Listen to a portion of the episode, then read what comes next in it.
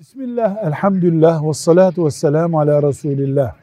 Kur'an-ı Kerim'in bütününün, bir suresinin, bir ayetinin, bir kelimesinin ezberlendikten sonra unutulmasına yönelik Peygamber sallallahu aleyhi ve sellemin büyük bir tehdidi vardır. Büyük günahlardan sayıyor Efendimiz sallallahu aleyhi ve sellem.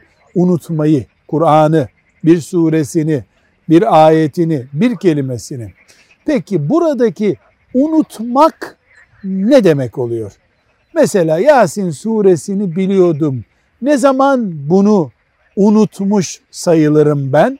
Cevap, hiç ezberlemediğimle daha önce ezberlediğim aynı düzeye geliyorsa ben unuttum demektir.